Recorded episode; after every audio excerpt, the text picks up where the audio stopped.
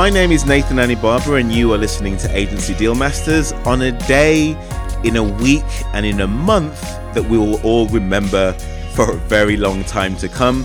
So, amid all of the uncertainty, anxiety, and panic buying of tissues, I'm reminded of a quote from Epictetus, Stoic philosopher in Greece, who said that it's not what happens to us that defines us, but it's how we choose to respond that does.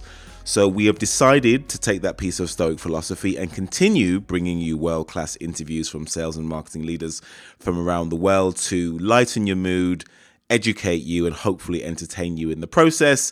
And today's show is the epitome of that. My extra special guest this week is Blair Enns.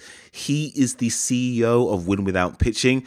And if you are one of the 15 or so people in the world who has not yet read his book, I suggest you head over to Amazon.com or wherever fine books are sold and pick up a copy for you and your business development people.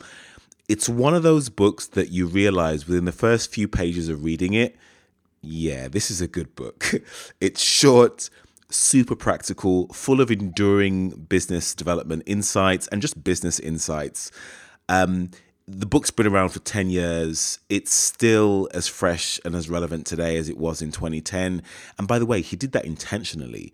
He said that he wanted to write a book that if you picked it up, it would feel old while at the same time relevant. Annual sales of the book have increased year after year. It hit the Amazon bestseller list in January of 2020. Blair is funny, charming, scary smart and has a deep and kind of soother, uh, smoother and silkier voice than I'm told that I do. I could have listened to him talk all day. If you only listen to one of these podcasts this year, this is the podcast to listen to. If you are remotely interested in anything to do with winning new business for your agency, you will find this conversation to be absolutely fascinating. So, without me keeping you in suspense any further, my conversation with Blair Enns.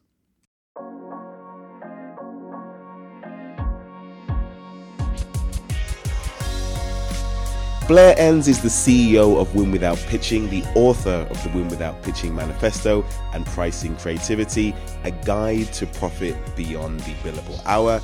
He also co presents the Two Bobs podcast with David C. Baker. His book is a manifesto of business practices for those who sell ideas and advice. The 12 proclamations were written to inspire owners of independent creative businesses, i.e., design firms and advertising agencies, to rethink how their services are bought and sold. The book is still on the Amazon bestseller list after 10 years.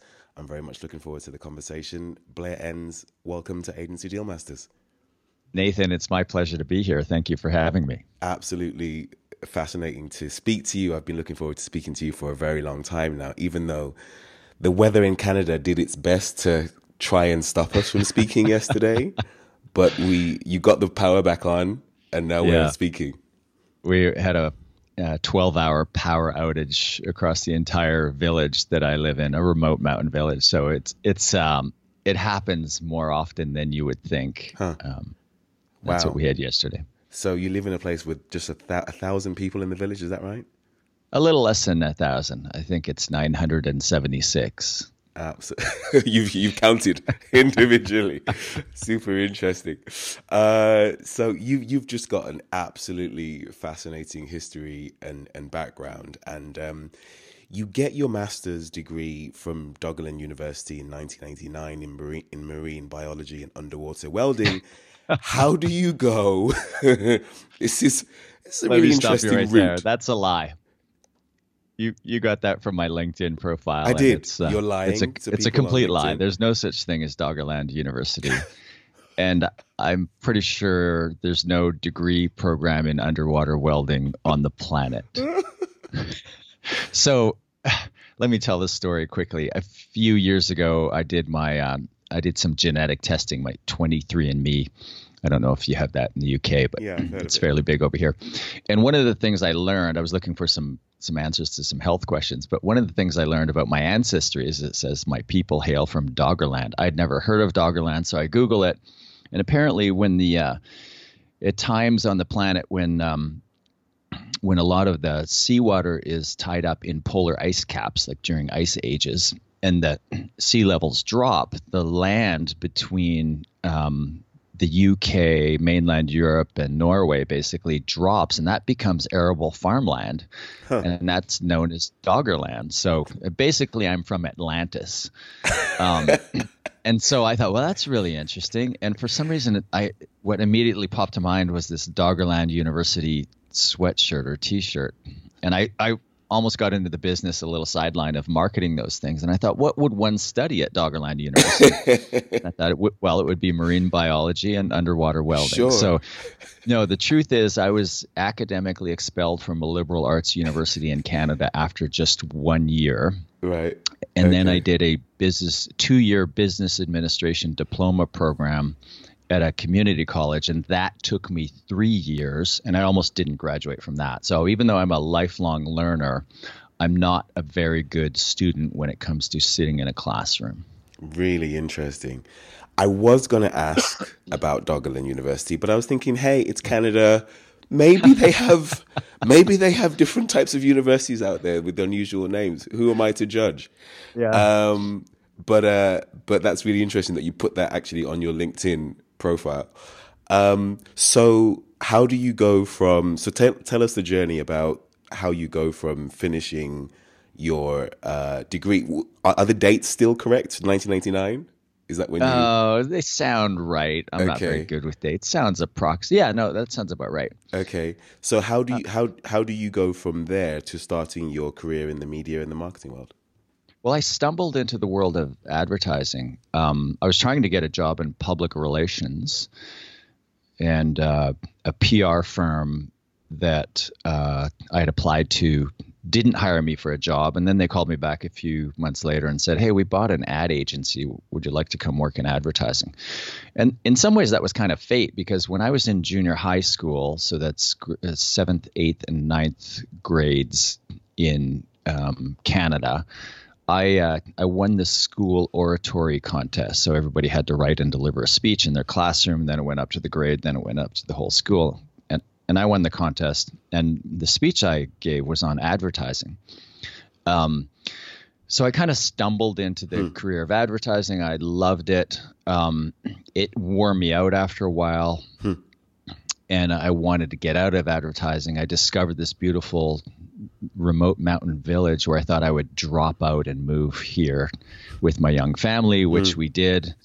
Um, but I needed to find a way to earn a living. I had no skills in the two main local economies, which were logging and marijuana growing. um, so I launched. Although marijuana when, growing is uh, it's increasingly lucrative these days. Well, it's now legal, so it's not so. It's the legalization of marijuana in Canada has decimated the local industry. so, sure. um, I always tell people I don't uh, I don't know anything about logging or dope growing, but right. if you uh, if you need some logs, I can get you some. really interesting. So you you held senior account director roles at Young and Rubicam, McCann, and Cassette Communications Marketing. Um, how did that experience at those firms lead you to setting up Win Without Pitching in 2002? Uh, you, you know, the multinational agencies of Y&R and McCann, uh, those were different experiences to working with a couple of uh, uh regional agencies because the the dynamics, the new business dyma- dynamics are different. I didn't have a big new business role in either of the multinational agencies I worked in, but I had significant new business roles in the more local and regional agencies that mm. I worked in. So I got I got a chance to see you know what it's like to work in the big agencies and what it's like to work in the small agencies. So I have this kind of breadth of experience. Our business, Win Without Pitching, which is now a training company, mm-hmm. is really built around helping the independent agency. We don't do much work at all. In fact, I think I've twice in 15 years I've worked with holding co- company owned agencies. We don't we generally don't work with agencies where ownership is separated from management. Hmm. I'm an entrepreneur and I uh, I really want to help entrepreneurs, especially creative entrepreneurs. So we're really driven to focus on that market. Win Without Pitching is sort of seen as a Bible among sort of independent agency owners, as as you've said, and as I've um, alluded to earlier in the show. And it's been a perennial seller actually on the bestseller list on Amazon.com for sort of 10 plus years now. So I'm going to ask you a question about how you've actually did that a little bit later. But what actually led you to write the book in the first place? I think when you when you run a knowledge based business, you feel this pressure to write a book right away. Hmm. And I've at, at at my core, in my heart, I am a writer. When I studied business in school, it was I I basically tossed a coin. I was going to study journalism, um, or creative writing, or or business. And I really wanted to be a writer, but I didn't think I also wanted to earn earn some money, and I didn't think I'd be able to earn the money that I wanted to earn as a writer. J.K. Rowling. So I, I mean, go down the list. Oh yeah, yeah, yeah. You could you could have been the next, right? Well, the irony is, I mean, uh, my my book business uh, would would support me on its own now. Hmm. Uh, I essentially run two different businesses. One is a publishing company of my own works, and one is a training company, and hmm. they're both viable businesses. So hmm. it's kind of come it's come, come full, full circle. circle. Interesting. Yeah. Interesting. So, so why did the book become so popular so quickly? How has it endured over ten years? Oh yeah, yeah. Back to your question. Um, eh, well, I when I when I wrote the book, I I purposely s- sat down to write a timeless book. I wanted to write a book where you, you picked it up. I wanted to write a book that would outlast me and I, so I, I, set lofty goals for the book. Um, mm. I wanted it to outlast me, and I wanted to, at any point in time, if you pick this book up, it would feel old while while simultaneously relevant. So there's no reference to technology of any kind. There's nothing in there that's of this time, although it, it opens with a statement that says we are at a crossroads. But that that statement I I believe it's universally true. I believe artists are always at this crossroads where there are these competing pressures on them. Um, so I think that's a statement that will hold up over time. So it, it really was my intent to set to uh, to write a book that would last. And you made the point that it's been on the bestseller list for 10 years. So it'll be 10 years this July.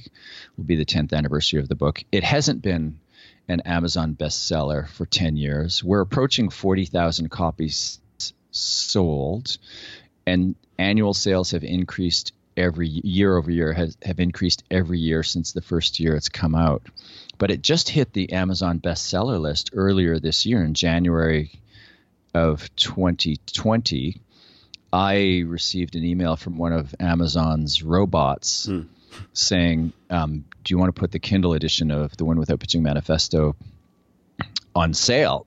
And so I clicked yes, and then a few months later, it went on sale for a week, and sales just went up by like orders of magnitudes. Wow. Um, and it hit it hit number one in all of these categories of sales and marketing and business consulting, et cetera, in multiple countries. So it was really it was a Phenomenal. it was a an overnight success that was nine and a half years in the making.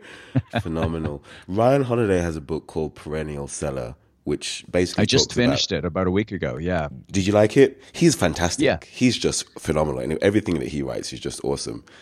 But he only brought that out. That was that's only like two or three years old. You had this intention ten years ago to make a perennial seller how did you know that you'd be, you would be successful? Because there are very few books that actually succeed in doing that. Good to Great is one. Business books, Lean yeah. Startup, maybe E Myth. Uh, yes, I, am struggling now. Um, you know, what's the one? Um, highly influential influential people.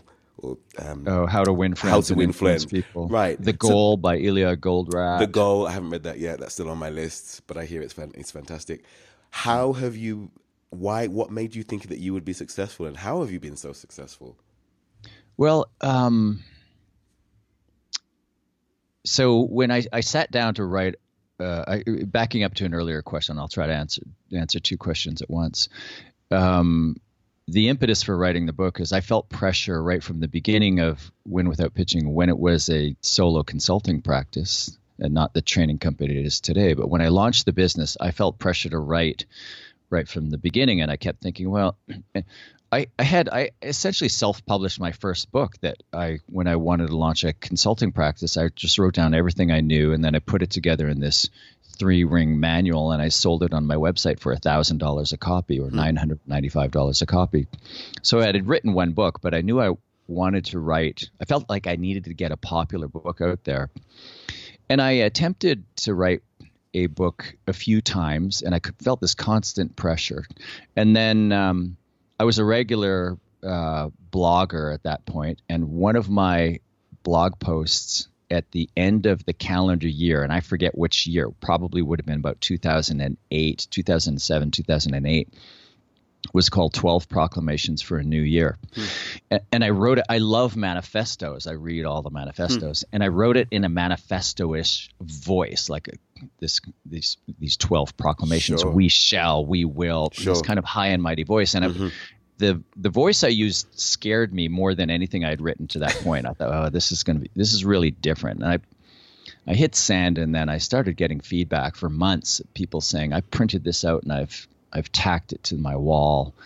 Um, so when I came back to the idea of writing a book, I thought, you know, this is a pretty good mm. format for a book, and it's a book that I've always manifestos are ageless when they're done right, mm-hmm. and some people find them a little bit off-putting because they're too uh, they're taking too much of a stand. Sure. Um, I met Steven Heller once, and Steven Heller has authored dozens of books on graphic design, and mm-hmm. I he and I were speaking at a conference, and I said, "Oh, um, Mr. Heller, I've wanted to meet you for a while. I'd like to give you a copy of my book." And I handed it to him, and he looked at it and he said, "Hmm, I've just written a blog post on why the world doesn't need another manifesto." Oh, that's, that's awkward but I thought, you know, there are times when when I started to shape this as a book, and I the the proclamations came to me very easily. Sure. I I believed them. I believed my audience. Like I feel like I'm in the empowerment business. Sure. My audience needed to be empowered. Needed to be told that we can, you can do this. We can do this. Sure. Stand up for yourself. Say no. Essentially, and um, and that was the format. So once I decided on the format, the rest was mm. fairly easy, except for the writing part. I find writing painful but uh, rewarding. And it and it's you know back to Ryan Holiday's book Perennial Seller. Like he he hit on all of the key things that I think I I did right. It was it was timeless. Um, I got a bunch of I put the manuscript out there for a bunch of feedback from a bunch of friends and colleagues, and I very quickly realized I'm going to have to just completely disregard the vast majority of the feedback. You really have to pick huh. your spots because if I had made the changes that everybody had suggested, it would not be the book that it is. Interesting, huh? How fascinating is that? Yeah yeah, you really have to sort of stand on your own two feet and really be confident in the direction that you're going in. The the biggest takeaway from reading Ryan Holiday's book for me, it was a couple of years ago now, now that I read it, was like what he said around creating a fantastic product in the first place. Like that's the thing that actually results in products um, selling well over the long term, you actually have to create something that's good and yeah. that lasts long. Because I think a lot of people sort of think, oh, okay, we can create something, but then let the marketing make sure that it's it, it, it sort of lasts for a long time. But actually, the things that last a very long time are actually inherently good in themselves. Yeah, that really resonated with me too. I had a a novelist friend who since passed away who was giving me feedback on the book, and she was scarred by publishing a novel of hers, her big novel. Before she realized afterwards, um, she wished she hadn't published it. In fact, about a year after she published it, she showed up at my door with a with the version of that book rewritten, retitled, reprinted at her own expense. She printed 100 copies for friends and she handed it to me and she said, This is the book I meant to write. Hmm. And when I started sh- sharing the manuscript with her, she kept saying to me, Blair, you can't unpublish. You can't unpublish. Hmm. So she kept forcing me to go back to it and back to it. Um, and Ryan Holiday talks about this. I, I, I, hadn't thought about marketing when I, you know, I published hmm. the book. I thought it wasn't until the book showed up and it was alive that I thought, oh, I should really think about what I'm going to do with this. Mm. In fact, I I when I started, I had a sense of what the book, what I wanted the book to be like physically. So I I wanted a certain size. So I actually went through my library of books and I thought, here's a book that's about the right size, but it's a little bit too big. So I took an exacto knife and I cut it down. Hmm. And I cut it down so I had the physical size of the book and then including the page count. And then I worked backwards to get the word count from there because I knew my audience, primarily designers, not necessarily going to read a 50,000 word book. Sure. So the word count comes in at about 24,000. Um, and I just I wanted it to feel a certain way in my hand, and yeah. I wanted that linen cover. So yeah. I I don't I've never talked to any other author who's worked that way hmm. with beginning with the physical feel of the book and working back from that.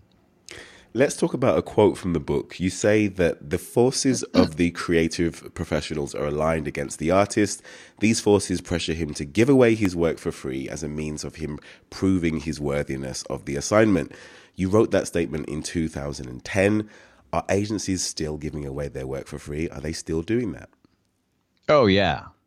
Yeah. In fact, um, well, I wouldn't say it's gotten worse. I know uh, I and some others have had some impact in the world, um, but it's a it's a universal problem that has a few different sources. Like number working backwards uh, from two main sources. Number two would be we've trained the client that this is the way you hire an agency mm. that we'll give away our highest value product, our thinking away for free as proof of our, we'll prove, we'll solve the problem as proof of our ability to solve the problem. Hmm. But the primary reason is it's in the nature of what it means to be creative.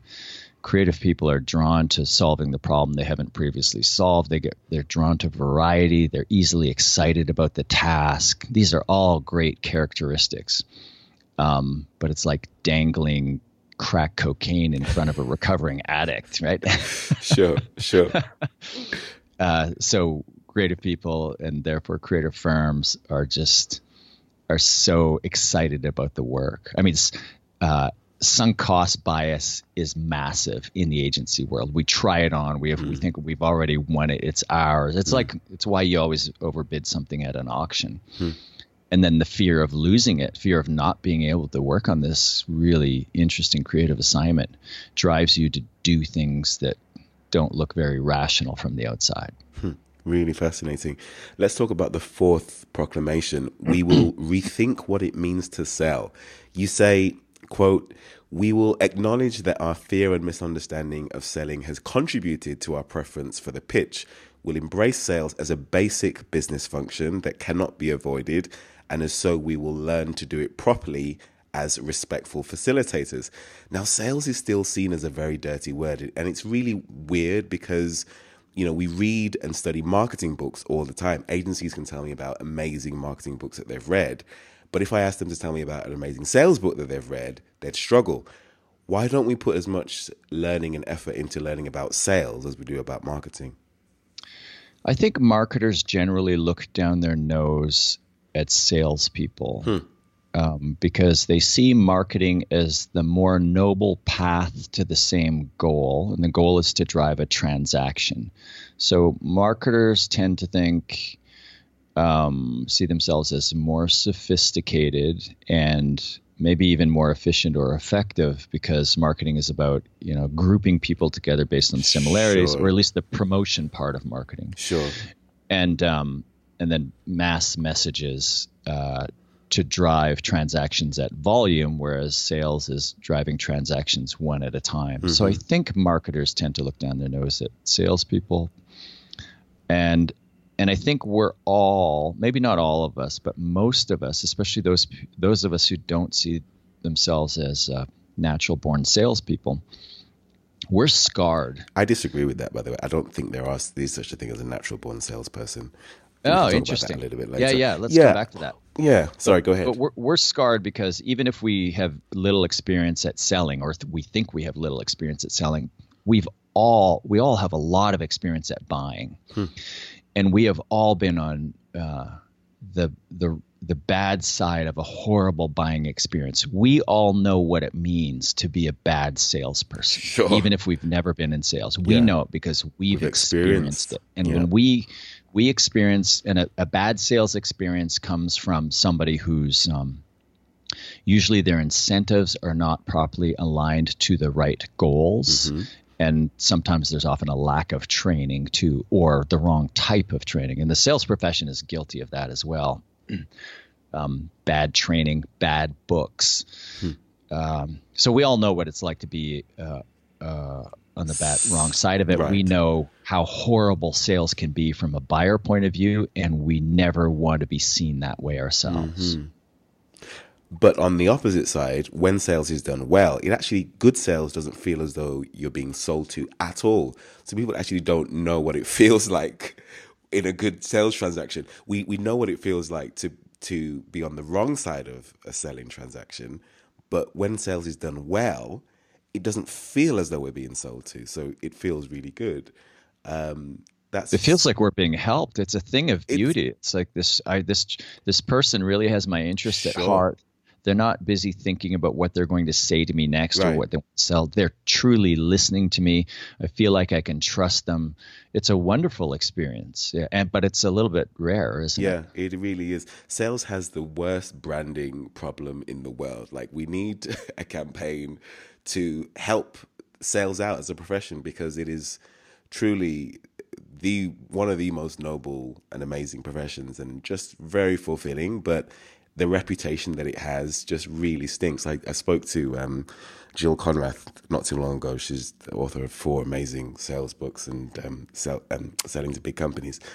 And one of the things that she said when she wanted to start her own company was that she was told that she's going to have to go out and sell this product, right? And she said, absolutely not. There's no way that I'm going to do it because she thought in her mind sales was dirty and disgusting and manipulative and um, and ultimately beneath her. And I, I still think that that is the reputation of most people that are in sales today, selling. Yeah, I agree. Super interesting. So you say that agencies think that if we are any good at what we do, then we shouldn't have to talk people into hiring us at all. Discuss. I think so, and I think it's uh, well, I'm going to get this quote wrong. I think Steve Jobs, may have been Peter Drucker, who said the the objective of marketing is to make uh, s- sales irrelevant. Huh. Um, or or unnecessary. So, but that's not true. There there are some products and services that are bought and some that are sold. Um, so, generally speaking, uh, low low ticket products or services or productized services can be bought on a website, etc. But uh, the more customized the service, the more likely it, it's going to need to be sold. That mean what I mean by that is you have to have an interaction with a salesperson, hmm. whether or not that salesperson has the title of salesperson or consultant or whatever the title may be. Um, so I think there's this like misunderstanding of of the roles that sales and marketing play with you uh, that uh, yeah how, how they relate to each other because in some organizations it really is um, you know if you do marketing properly you can just open the doors put up the website and watch the sales flood in but that's not that's not the truth in the agency world hmm. quite fascinating let's talk a little bit about thought leadership you say that the the unaware future client sits back in his uh, deck, reading through our thought leadership. His awareness grows and sees that his company is lagging behind. He's interested in, in the opportunity in front of him, but not yet intent on taking action. Now, you wrote that in, 20, in 2010 when every man and his dog were not really creating that much content. Does that kind of thought leadership and content marketing still confer advantage in, in 2012? in oh, 2020 even yeah right yeah absolutely it does huh. um, the challenge is everybody who's in the knowledge based business or even people who are selling products are creating thought leadership in air quotes we're creating let's use the word content in there for their content marketing um, so as as content marketing proliferates uh, the really valuable stuff becomes more valuable because mm. you you have to sift through a lot of content these days to get to the good stuff. And generally speaking, the good stuff has a strong point of view. So what I would say is when I look at the the uh, content marketing that's being put out there by agencies, it's getting better. But what I would say the the uh, the most universal criticism, constructive criticism I would have is is um, it's lacking a point of view. So your clients will will read or engage with your content. It doesn't have to be reading and writing, um, but they'll engage with your content. They'll they'll come for the the uh, uh, the lesson on um, di- uh, discipline for market. So you, are writing about what it is that you do uh, uh, for the market you serve. So there's this intersection of discipline and market that's reflected in your positioning and it's expressed in your content marketing because you're writing at that at that intersection. You're going really deep into this, into uh, ne- narrow and deep into the subject matter. Right. So the client comes for the information, but they they engage and they ultimately they hire you for the point of view. Hmm. It's it's the way you think about discipline for market or aspects of discipline for market or whatever you're writing about. Um, that they causes them to to um, be drawn closer to you, and so I would say um, fairly universally, what separates good content from bad content hmm. is a point of view. Good content has a point of view that is somewhat polarizing, hmm. and bad content is just a list of to dos. Interesting. And it doesn't have a point of view. That is a little bit vanilla, doesn't really offend anybody, doesn't really turn anyone off. So you think it's important right. to, to take a position, claim a position, whether or not you're going to alienate some people, you'll actually attract others. Yeah, and that need for polarization is a function of competition density. So you look at the size of the space that you serve, the number of prospective clients, and then you look at your number of competitors. And the more crowded the space, hmm. the greater your requirement to have a point of view that is polarizing.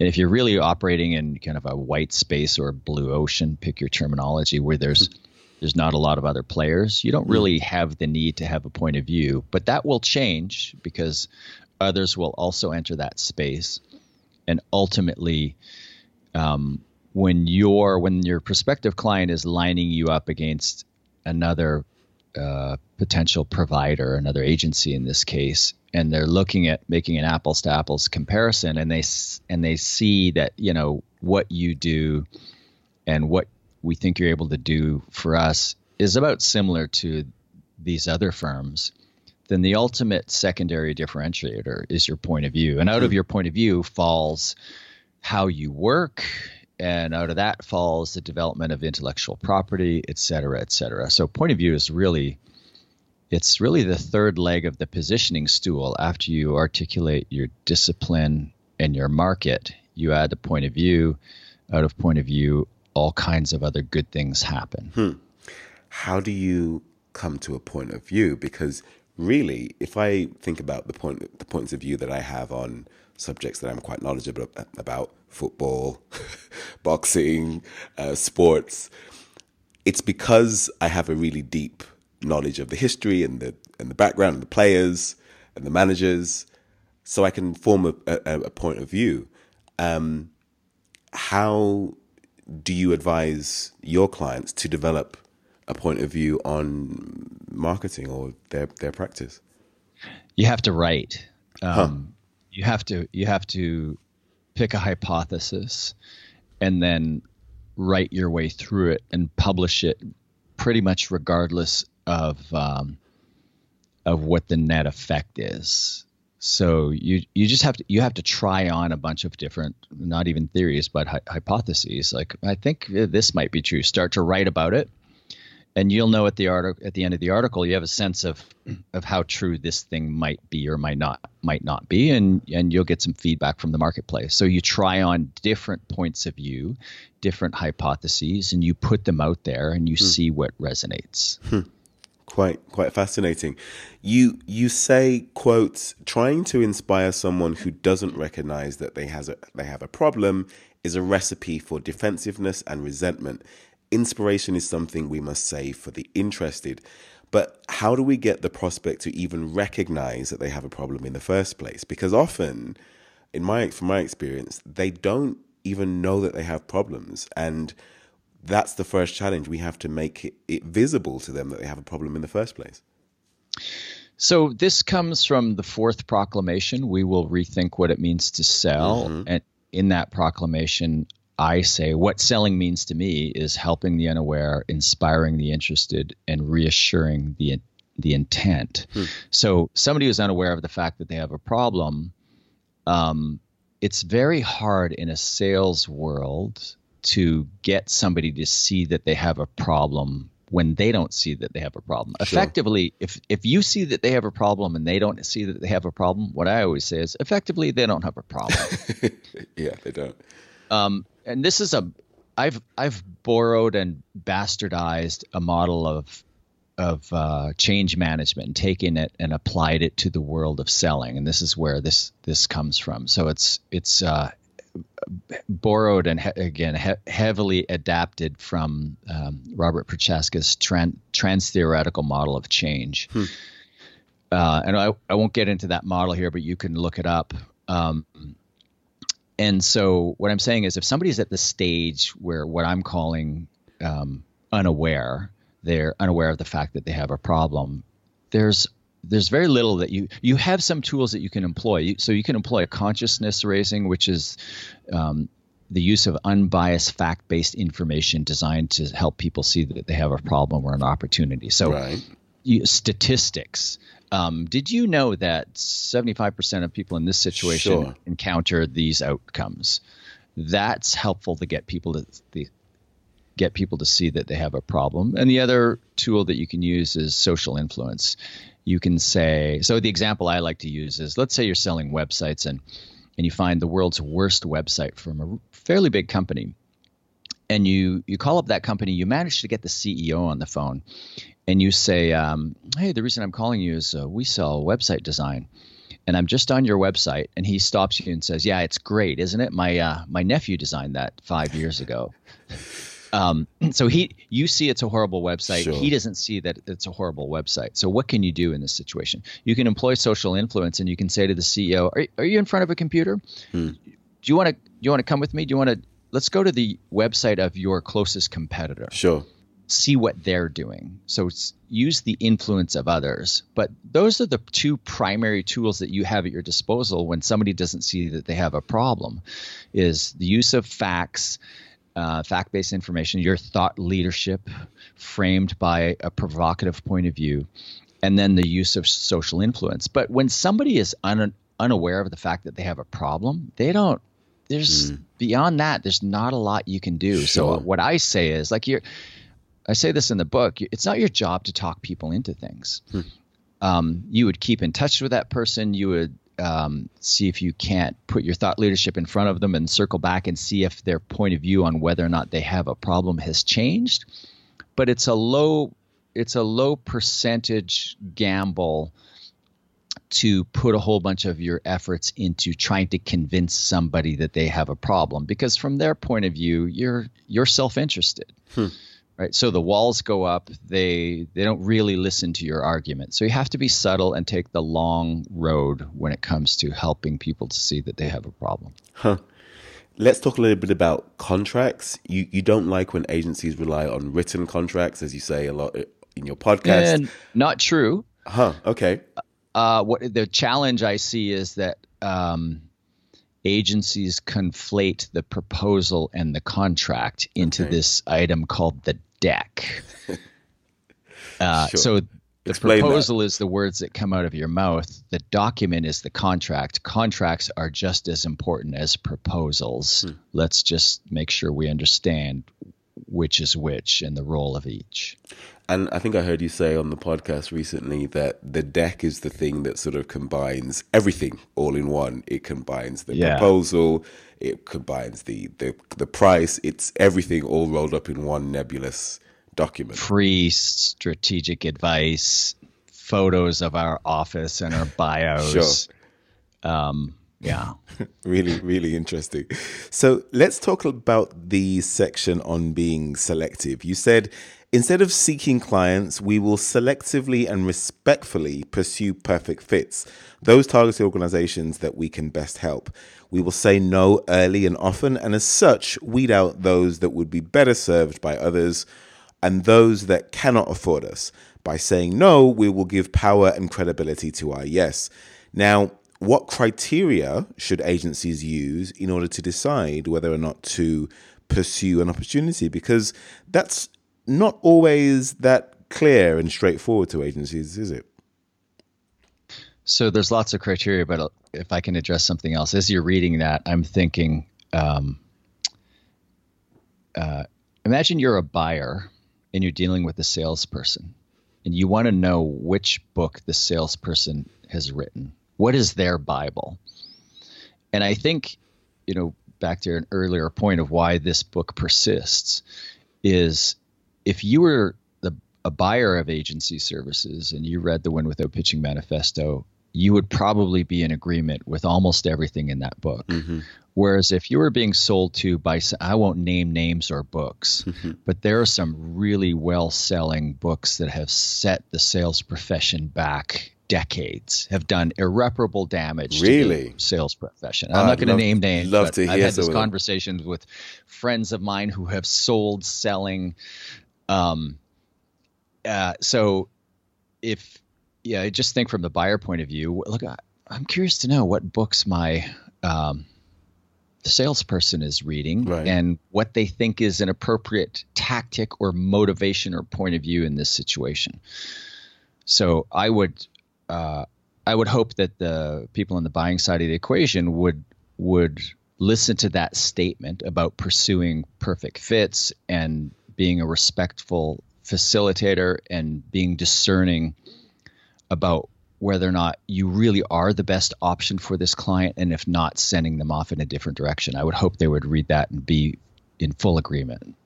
Really really interesting you say that we must accept that our client base will turn over and we must understand that and this churn is healthy. Now, I I assume that a lot of agencies would struggle with the fact that uh, churn is, is is healthy, but I'm I'm sure that they acknowledge that they lose a number of clients as, as well.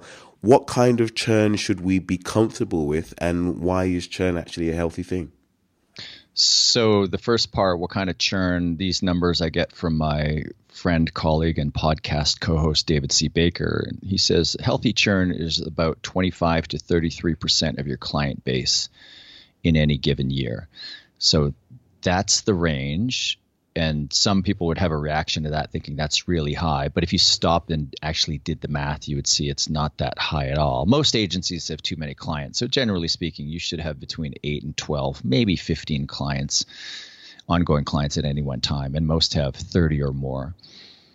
Um, sorry what was the other part of the question nathan? So that it, was the math. it was what what part of why is it healthy? Oh yeah so so I could do this exercise with any of the listeners who are who might be mentally pushing back on this idea that churn is healthy. And I would say, okay, list your clients by size and if you can, or if you can by profitability. And then you start at the top and go down. And I ask you client by client, what's it like to work on this client? What's it like to work on this client? Do they value, do they see you as the expert practitioner or do they see you as a vendor? Hmm. And at some point, you're going to get to a point on the list where it's like, every client name that comes up, you just kind of exhale deeply or roll your eyes. Sure. And so y- you should assume that with all of your clients, over time, you are going to move from the position of expert practitioner through this nebulous relationship known as partners, where you partner with each other. You move through that fairly quickly to sure. this place where you are the vendor and they are the customer. And your the way you sell needs to your your your goal is not only to bring in new business, it's to bring in the right type of business mm-hmm. at high profit margin, low cost of sale, with you positioned to have the greatest impact. Mm-hmm. What I mm-hmm. mean by that is with you positioned as the expert practitioner. Mm-hmm. There's no point in winning from the vendor position because you're going to get to this place really quickly where you're thinking, well, it's time to churn this one out. I would really love to replace this client with somebody who sees us as the expert and sure. and is okay with us making healthy margin. So that's that slide is inevitable. So the people in charge of new business in the agency, you have a responsibility to make sure that you not only win the business, the right type of business at high profit margin, at low cost of sale, but you win the business with the agency and the expert practitioner position hmm. and your understanding is at some point no matter what you do, it is inevitable that at some point you will devolve to vendor with little power in the relationship. Your ability to have your greatest impact on that client will diminish.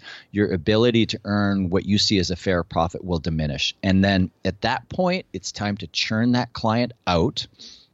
Let them go off in search of another agency and go get somebody better who represents more money, higher margins, and sees you as the expert practitioner in the relationship, knowing that in three to four years on average, you are going to slide from expert practitioner mm. to hmm. vendor. And it's on average, it's going to be time to move those clients on and replace them. Now, again, we're talking about averages, but you know, the real numbers that make up those averages might be one year on the short end and it might be 10 years with some clients. I know I know some agencies that have 25, 35, 38 years. Huh. I have a client who's worked with their uh, biggest client for 38 years. Um, so wow. there are these outlier, sure. outliers, but on average, three to four years is what your expectation is. Another interesting quote from the book, which caught my attention, you say, When an opportunity first arises, we will try and see if we can kill it, which I thought was really interesting. That's a fundamentally very different approach to what many agencies do. And by the way, that's, this is also the approach that scientists take with their work. They try and find all the reasons why a particular theory can't work so that they've found the reason why it can work, i.e., the truth. Yeah, Explain in theory they do. Good scientists, right? Yes. You would, you would think.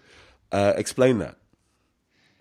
Uh, so there's a saying in sales that objections are your friends when you hear them early, and they are your enemies when you hear them late. Mm, so when we get into an opportunity, there's often kind of the, uh, uh, the elephant in the room, the big objection that we're worried is going to come up and the client's thinking it and we're thinking it and nobody is saying it. And you know often it's price sometimes it's um, experience category experience mm. just your ability to do this yeah. whatever this is. And so nobody talks about it nobody talks about it. You go down the road where you invest invest invest into the sale. You get to the final closing conversations. You're gone through this deck. You're trying to close and then the client says, "Yeah, yeah, one last thing. Mm. we don't have this much money." Or, "Have you ever done this before?" Mm.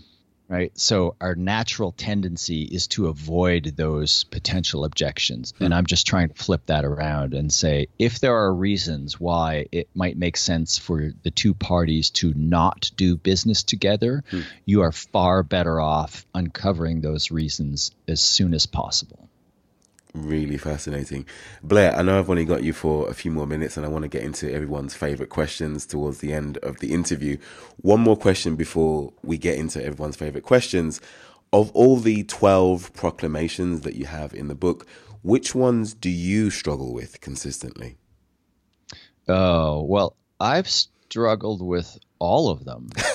I, I struggle with all of my own advice, even though you know we have five core five core values at Win Without Pitching, and one of them is lead by example. We do what we say, so we don't anything that even though our business as a productized service business is different from an agency business, we everything we say you should do, we do it, and um, and I I do a lot of public workshops, and in the last workshop I did, I said. Uh, I said, I, I don't I can't remember the last sale I was involved in where I did everything perfectly. So mm. I struggle. I, I have struggled with them all at various times, and I, I couldn't I couldn't pick just one. Which which ones do agencies typically struggle with the most? Um, well, historically, the first proclamation, we will specialize. We will specialize. Interesting. In, because it it's the foundational proclamation. If you get that one right, everything else becomes so much easier. Um, but when I started doing this about 18 years ago, there were very few really well positioned specialist agencies. And today it's just nothing could be further from the truth. There are so many real niche agencies that are so impactful and so lucrative. There's so many well positioned agencies out there. It's just been mar- marvelous amazing to watch the transition over 18 years. So that was actually one that uh, we skipped before we jumped into um, the, the fourth proclamation, the sales one, which is really close to my heart as a salesman. But talk about the importance of specialization. Why is it important for agencies to specialize? And more specifically, what type of specialism are you talking about? Are you talking about service specialism, sector specialism? Yeah, talk a little bit about that. Well, well, first you think about specialization, or at least I do in in two different domains. Uh, one would be, um, or two, sorry, two different dimensions. One mm would be discipline. What do you do? And one would be market. Who do right. you do it for? And markets could be vertical. They could be psychographic, demographic. There's different ways to express markets or think about markets uh, thinking about disciplines is fairly universal. So you, you you want to be able to say to the world, we do we do this for this market, and the ultimate undifferentiated agency would be we do full service marketing communications. That's our discipline. Is basically everything under the banner of marketing communications mm-hmm. for anybody who needs it, and uh, if you're still of the view that well that's I would rather sell that um, because the world is your oyster. You can sell anything to anybody. That you uh, you probably haven't really been in the position where you've been the person who has to sell it, or maybe you're just an excellent natural salesperson. And we're going to come back to that conversation. but I remember in my first agency job, I was 22 years old, and my boss said to me, I'd been at the agency for six months and he said to me, You strike me as fearless. I'm going to put you in charge of new business. Oh, great.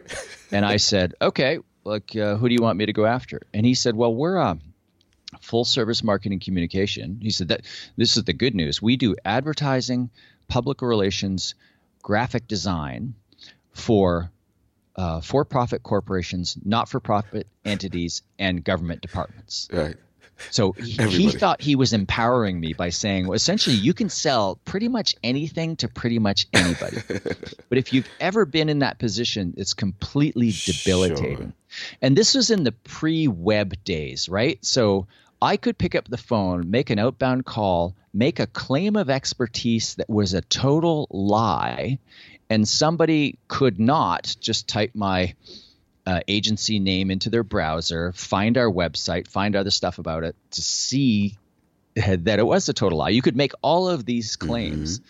but it's it's debilitating to the salesperson um, hmm. to have to sell this broad thing to as many people as possible. So it's the, the good news is when you're broadly positioned, you're relevant to everybody, mm-hmm. But you're different to nobody. But that's and a that's really good challenge. That's a really good point that you that you make. And I think a lot of people kind of overlook the important the importance of that part of of the you know the importance of specialization because most people think it's important to specialize because of what it communicates to the market and your customers but actually it's important because of what it does to the salesperson and your own internal belief in your own offering and your ability to sell that and communicate that value to your audience. When you're really focused on a particular niche or service offering, you you you your your internal confidence increases tenfold. Oh, absolutely. I so I've been in I've been in both ends of those spectrum where it's you feel like you're a generalist. Mm um, and you you have no differentiation. And then I've been in situations where I've been selling highly differentiated creative services, and I remember. I think I told the story in one of my books. I remember calling the vice president of a certain type of company, and we had some deep category experience. And I left a couple voicemail messages and he didn't call me back. So I called the president of the company and I left him a voicemail message. And I said, This is the young, arrogant Blair Enns. and I said, uh, Hey, I'm trying to reach your vice president of marketing, but he won't return my phone call. Maybe you will. and uh, and the vice president called me back within an hour because right. the president passed the message on and he apologized and but i, I think of oh, doing wow. that now and i think man what got into you well wow. what got into me other than the arrogance of youth sure. was this idea that i was absolutely convinced we could help this company because we had done we had helped companies like this solve problems that they clearly had twice before to mm. great effect to great impact so mm-hmm when I found this business, I thought, oh man, they would be crazy not to hire us. Mm. So that's the difference of that's me being empowered, having the having the um, uh, the spine, pick your anatomy, to leave that message with the, the president, versus um, just smiling and dialing with sure. these or sending out broadcasting these like generic messages of sameness to hundreds of prospective yeah, clients. Really interesting. Blair, let's get into our, our favorite questions. These are the questions that I ask all of my. Actually, just before we do that, just a question on the podcast, the Two Bobs podcast. Fantastic, by the way. What's, Thank you. What's with the stapler? Uh, so do you know where the name Two Bobs comes from? No. Have you seen the movie Office Space? No. With oh, honest. It's a cult classic of a movie. I hear. I hear it. And is. in that movie, this company, Initech, brings in two consultants, both named Bob. and David C. Baker and I, over the years, have heard so many references that we are, oh, you're one of the Bobs. The stapler oh, uh, plays okay. a prominent role in that movie. So it's a bunch of it's an inside joke, right? I, so I wanted to call seen... it between two bobs, but I thought, okay, that's just yeah, that's that's stealing a little bit. Yeah, yeah, yeah. How have you found the podcast experience overall? It's been uh, it's been fantastic, and I'm sure you've experienced the same thing. So yeah. I, I've I've written two books, and over the years, I've had people come up to me and say, "I I've read your book. I'm a I'm a big fan. Thank you." But I when somebody comes up to me at an event and I they've they want to introduce themselves, I can tell right away that they've listened to the podcast because there's this there's a sense of intimacy, knowing, yeah, yeah, when mm. somebody's listening to your voice all the time, and I I know it. I was I was speaking at a conference, same conference where Alec Baldwin was speaking once. Oh wow! And I was doing a breakout session. He was doing a, a keynote. And after I did my talk, I thought to myself, I used to listen to his podcast quite frequently. I thought, mm. I'm going to go say hi to Alec. And then as I'm walking in his direction, I just stopped and I turned beet red and I realized I he has no idea who I am. I just assumed we're old friends because I hear his voice. Because I hear him all the time. Yeah. I spoke in I did a talk in London a few yeah. months ago and before we went live, this woman comes running down the stairs in this theater and she yells out, Blair, and she throws yeah. her arms around me. Yeah. and in the middle of hugging me, she realizes and in the middle of hugging me, she right. realizes I don't know who she is, and she has this horrified reaction and goes, "Oh my god, I'm so sorry." Oh, but I wow. knew exactly what was going sure, on. I knew sure. she had been listening to my voice and felt that we were deeply connected. So it's a it's a fantastic um, medium. I it, absolutely it, love it. It really is. Okay, let's get into our favorite questions. These are the questions that I ask all of my guests, and I'm super fascinated to ask you some of them as well. Um, so tell us about a time when you failed and what Ugh. you learned from the experience? I, you know, I don't like this question because I fail all the time. Oh, that's an I easy cop out, Blair. That's an easy all way the time. to. And so, what I, uh, so we just canceled. We okay. we for the first time decided we are going to do a five day workshop. We do two day workshops. We are going to do a five day workshop, um, in Chicago, and we so considerable financial outlay to set it up, considerable oh. risk, and um, we didn't we didn't start marketing it early enough, and then the coronavirus hits, et cetera, and um, I decide made a quick decision that to to pull the plug on it, and we'll we'll do it again next year. Hmm. Um, we've got to give give people more time, and then we ran into this.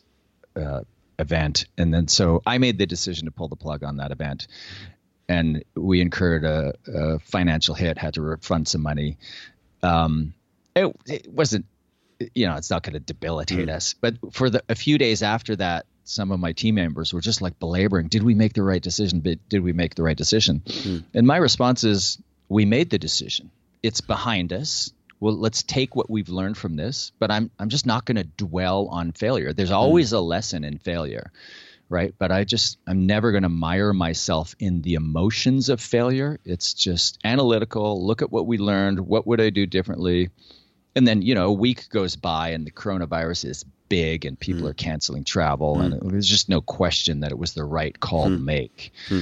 um, but i think what do i take from failure is i take take the information not the emotional wrapper that it comes in make the decision move forward and don't ever look back hmm.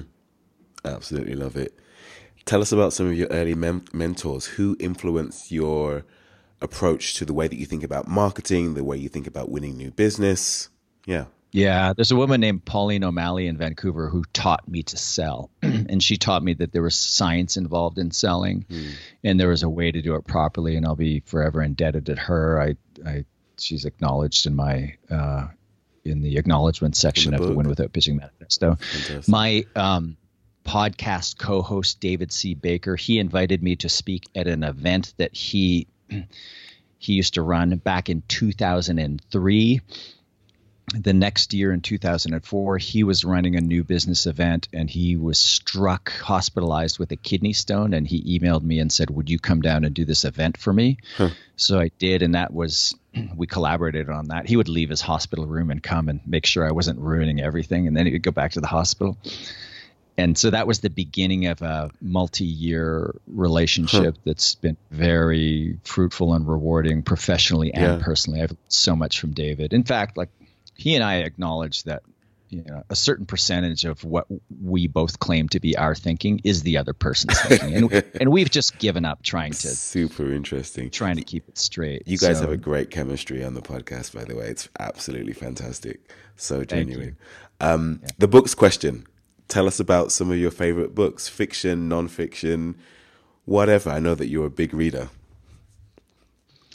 Yeah, I'm a big reader, but I my one of my goals in 2019 was to try not to read any nonfiction, including business books. Interesting. And I, I wasn't I wasn't successful, um, but I didn't read a lot. So so some of my favorite books. I think Peter Thiel's book Zero to One huh. might be the best basic business book ever written. Really? Why? Yeah. Uh, because he. Sorry, go on. Did you read it? I did. I didn't get the whole.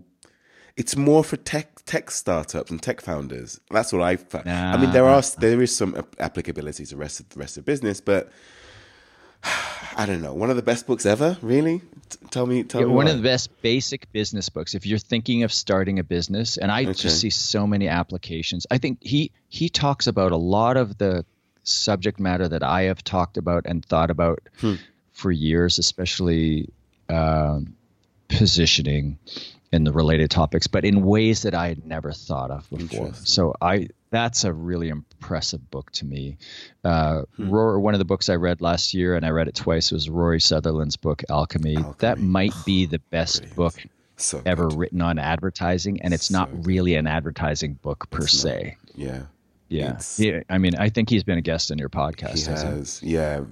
Just he packs so much knowledge and wisdom into every single sentence. yeah every sentence of the podcast as well. It was just absolutely phenomenal speaking to him. Um, absolutely, just yeah, a huge amount of value. Um, that's phenomenal. Any, give us one more. What are the books? Um, I'll t- I'll try to give you a book on selling because I'm asked this a lot. I yeah. own a lot of books on selling, and I've read almost none of them. I've skimmed through them all to kind of, but I have a hard time reading about really? selling. Yeah. The one exception, well, it was an audiobook. The exception is Mahan Khalsa's book, Let's Get Real or Let's Not Play. Right. And kind of like Peter Thiel's book, that uh, uh, Khalsa's book was uh, it was a collection of notes from various events that he had done, et cetera. And I don't even know if he was the person to cobble it all together. But I think the I think the kind of the original you can find different versions of the book yeah. because it's I think the I think the most thorough complete version is the audiobook and I listened to the audiobook. Yeah. And I think spiritually, like if there's a if Win Without Pitching has a spiritual godfather, it would probably be Mahan really? Khalsa. And I, I didn't read it until after I had written the Win Without Pitching yeah. manifesto, but I thought, oh yeah, this is this is the way to think about sales. That book has and been um, mentioned um, by so many people that I admire and respect. Seth Godin, he says that's his go-to yeah. sales book. Just go down the list of just amazing people that just recommend that book. I've got it. I just haven't gone through it yet, but yeah, I'll, I'll bring it up to the top of the list now. Really, you, I would say if you're if you're only going to read one book on sales on yeah. selling, and it's not the without pitching manifesto, I would say it's let's get real or let's not play. Even the title, come yeah, on, let's yeah. get real or let's not play. Love it. It's uh, so good. It's so different from most sales books. Really interesting. What are you most optimistic about when it comes to agencies, and what are you least optimistic about? What I'm most optimistic about is whatever is going to grow out of the rubble when the holding companies implode. Huh. Wow. And I don't know what that's going to look like. And I don't know if they'll ever really properly implode. But there's this really interesting dynamic at the top end of the market where you've got, and it might be some sort of bias because I'm spending a lot of time with procurement people and mm-hmm. reading stuff written by procurement people. I'm trying to understand that world more. Mm. But I see this tendency toward the pursuit of efficiencies among the largest clients. Procurement's getting more and more power. And I see holding company owned agencies responding by cutting costs, cutting costs, cutting costs. So I think the largest advertisers in the world are locked into this like mutual death spiral with the largest agencies in the world. And there's this race to the bottom. And I'm happy for it all to just blow up so innovation can prosper and the independent agents, specialist agencies can get out there, create real value for the best clients, make lots of money and have big impact on their clients' businesses, and earn extraordinary compensation for themselves. Hmm. Love it. Talk about taking a position. Absolutely love it. Uh, final couple of questions Amazon Prime or Netflix? Uh, what do I watch? Yeah, what do you prefer? Uh, well, which platform do you? Or I should probably throw Disney Plus into that mix or Hulu. Yeah. But you're asking you... the wrong person. I have Netflix huh. and Amazon Prime. I watch mostly Netflix just because the way my television is set up, it's easier. But there are some Amazon Prime shows that I love. I uh, what are you I, watching these I'm, days? uh, what am I watching these days? So Mrs. Maisel, season three of Mrs. Maisel. So good. My, my wife and I, yeah, fantastic. Mm. Visually, mm, beautiful. That show is incredible, stunning. Um, even like the the um, yeah. Um, and then on Netflix, what am I watching? I'm not sure. I'm just kind of surfing. I don't watch a lot of television. Okay. I gave up television 20, almost 25 wow. years ago, and it's only come back when it's streaming online. So I still don't watch very much TV. This is the golden age of, of television again. That's what they're saying. It is. Yeah. It's so much amazing. Game content. of Thrones was incredible. Fantastic. Fantastic cultural phenomenon. Um, what advice would you give to a young person or millennial who says they want to start an agency? Are you crazy? well, first of all, I would say this word agency it it doesn't apply anymore. Like it's been a long time since ad advertising agencies were agents of anyone, and nobody even remembers this. They were agents of the daily newspapers. Hmm. Um, the idea that we're so nobody says I want to start an agency. They want to start a marketing firm or a design firm, or more likely a a technology startup, a product company of some kind. Mm. So, what I would say to a young person is even though the first proclamation of the Win Without Pitching manifesto is we will specialize, I would say do not specialize too early. When you're young, you should seek breadth. You should say yes to everything that comes your way you should put your head down and work really hard. Hmm. And then after you've been at it a few years and you've tried a few different things, then you start to look for opportunities to specialize. Then you have this breadth of experience across disciplines and markets, and the opportunities will be more obvious when they present themselves to you. You'll just have the skills to be able to recognize real opportunities. So don't specialize hmm. too mm. early. Love that. Have you come across that book Range, um, which talks? Yeah, which David about, Epstein. Oh, so good. Have you have you read it yet? It's, yeah, I've read it twice. I was uh, fantastic. Re- I was reading it, and I said to a friend, um, he said I was reading it. He said that's the most intellectually dishonest book I've read in ten years. Dishonest. And uh, I think what he means is so again, I've read it twice. I've I've taken a, extensive notes on it for something that I'm writing, and um, the only thing dishonest is the subtitle. And I don't. I'm not. I suspect the author did not write the subtitle. What's the subtitle? The subtitle is why. Um, I'm going from memory here. Why generalists were, will rule in a specialized, in a specialized world? Yeah, something yeah, like that. Yeah. And the book never pays that off. Never. It's filled with great insight.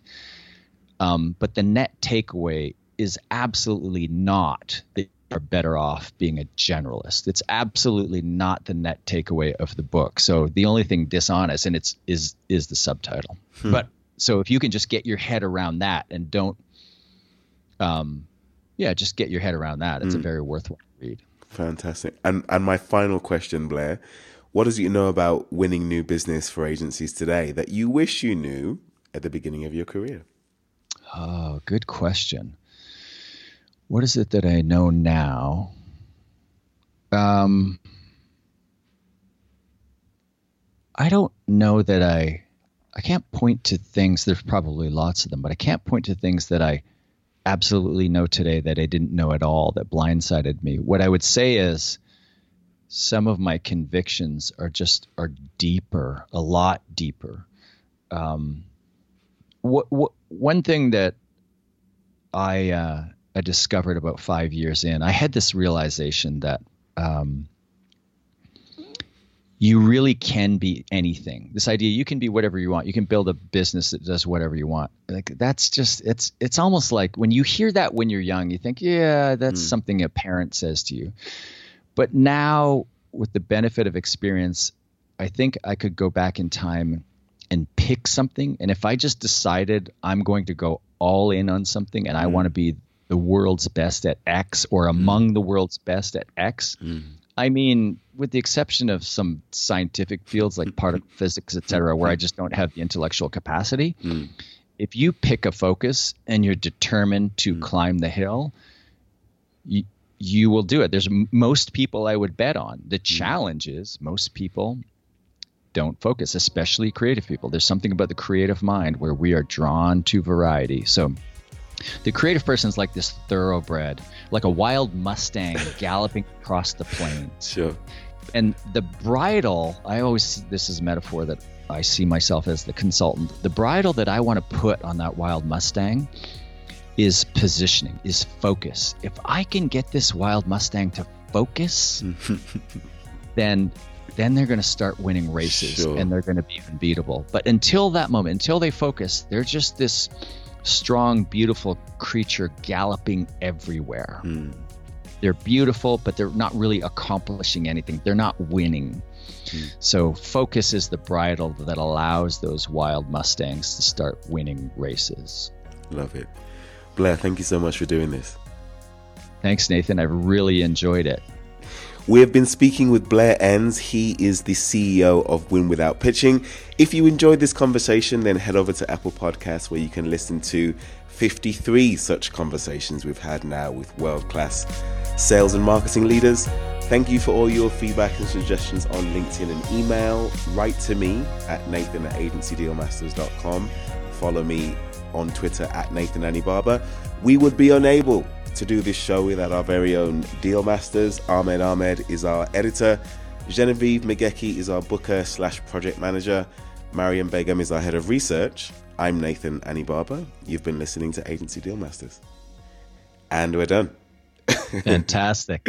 Thank you so much.